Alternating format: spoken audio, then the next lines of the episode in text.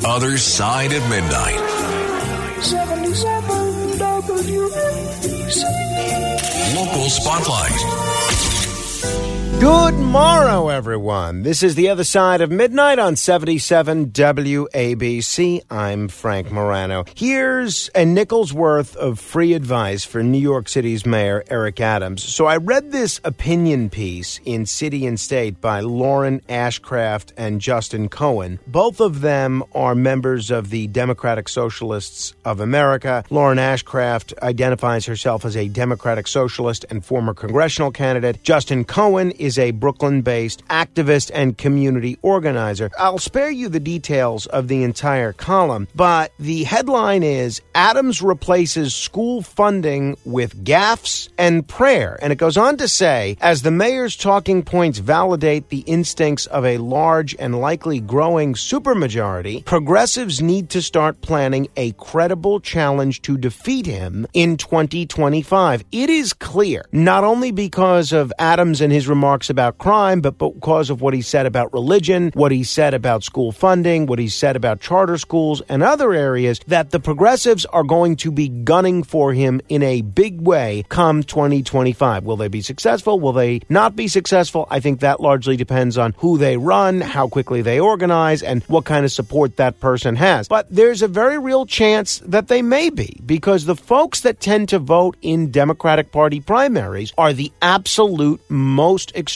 voters there are. That's why Eric Adams could do one thing tomorrow to take away this obvious threat, this obvious and very real threat. The mayor needs to appoint a charter revision commission to put the question of nonpartisan elections on the ballot this year. Bloomberg tried some version of it 20 years ago. Rudy Giuliani had charter revision commissions that explored it as well. Adams has indicated he's in favor of it. Jumaane Williams has indicated he's in favor of it. This will allow all voters, not just Democrats, to have a say in the mayoral race and not have the 2020 contest dominated by the most extreme elements of the Democratic or Republican Party. Mayor Adams needs to put nonpartisan elections on the ballot pronto. Beam me up.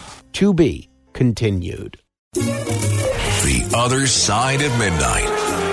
77 WABC. Local Spotlight.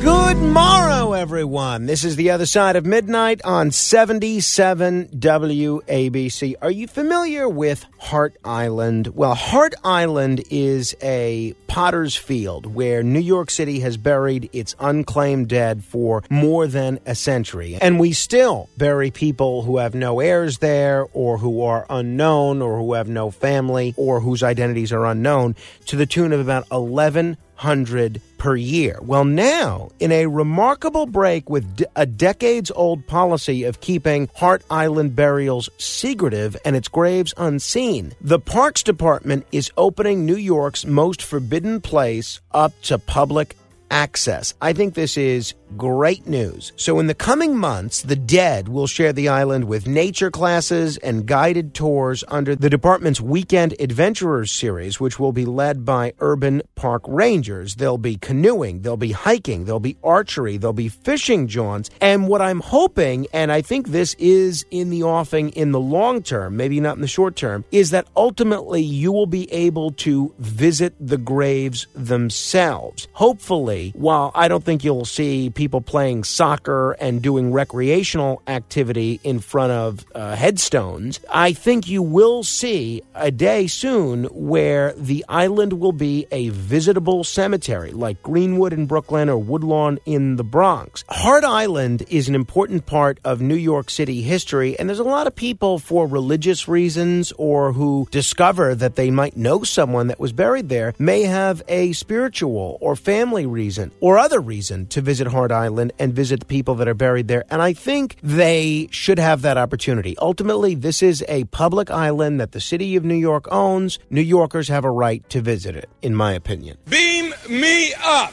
To be continued. The Other Side of Midnight. 77 WABC. Local Spotlight. If I had to pick the statewide elected official that I trust more than any other, it would have to be the New York State Comptroller, Tom DiNapoli. And while I think Governor Kathy Hochul's budget does a number of good things, namely on bail reform, according to DiNapoli, the governor's proposed budget may understate the effects of an impending recession and shields too much state money from public scrutiny. So, this report by the state comptroller Tom DiNapoli is his first comprehensive look at Governor Kathy Hochul's executive budget, which was released in February and is now being scrutinized by state lawmakers as we rapidly approach that April 1st budget deadline. DiNapoli did praise some aspects of the $227 billion plan, including its allocation of billions of dollars into the state's rainy day reserves. That's certainly a positive. But he raised transparency concerns around budget provisions that exempt about $12.8 billion from competitive bidding processes or oversight from his own office. Think about that $12.8 billion without competitive bidding. Who's going to get that money? Something tells me if Governor Hochul has her way, it'll be campaign donors of hers. The same way they were the beneficiary of COVID testing contracts, the same way they were the beneficiary of a lot of money for the Buffalo Bills Stadium, the same way they were the beneficiary of money for the Monticello racetrack. This is bad news. That includes a $6 billion appropriation by the governor's office to cover COVID 19 services such as personnel, equipment, and travel costs. Additionally, the governor apparently takes a much too optimistic view of where the economy is headed, especially in light of some people's contention that we are headed towards a major recession. So, great work by the state comptroller, Tom DiNapoli. I think our lawmakers in Albany would be well advised to heed his warnings on this one. Beam me up. To be. When you need mealtime inspiration, it's worth shopping Kroger, where you'll find over 30,000 mouthwatering choices that excite your inner foodie. And no matter what tasty choice you make, you'll enjoy our everyday low prices, plus extra ways to save, like digital coupons worth over $600 each week. You can also save up to $1 off per gallon at the pump with fuel points. More savings and more inspiring flavors make shopping Kroger worth it every time. Kroger, fresh for everyone. Fuel restrictions apply continued. The Other Side of Midnight. 77 WABC. Local Spotlight.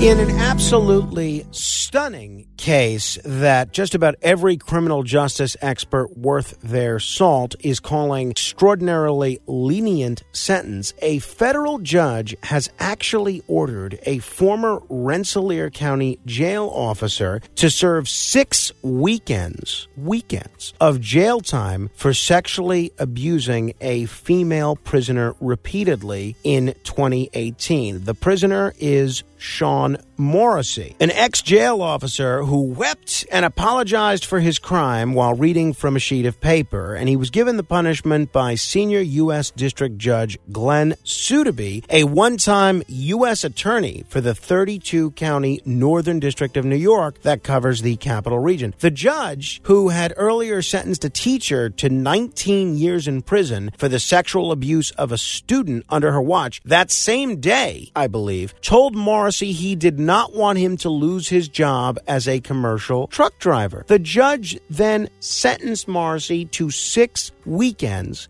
two a month at the Oneida County Jail, one of only two lockups that accepts such arrangements. The judge said Morrissey will report to the jail at 6 p.m. on Fridays and stay there until 6 p.m. on Sundays. The judge also sentenced Morrissey to three years probation and a $2,000 fine. This is absolutely horrifying. The victim here was incredibly vulnerable because she was under the custody and care of a correction officer. The sentence imposed by Suddaby seemed to be not in the realm of reality for preying upon a vulnerable victim like this, and it doesn't serve the goal of general deterrence. I mean, imagine if you're a jail guard in New York State or in any state, because this is a federal judge. I mean, what stops you from sexually abusing a prisoner in your care? Oh, if you get caught, all you're gonna have all you're gonna have to do is go to jail on the weekend. This is absolutely shameful and confounding. I don't know what this judge was thinking. Beam me up. To be continued.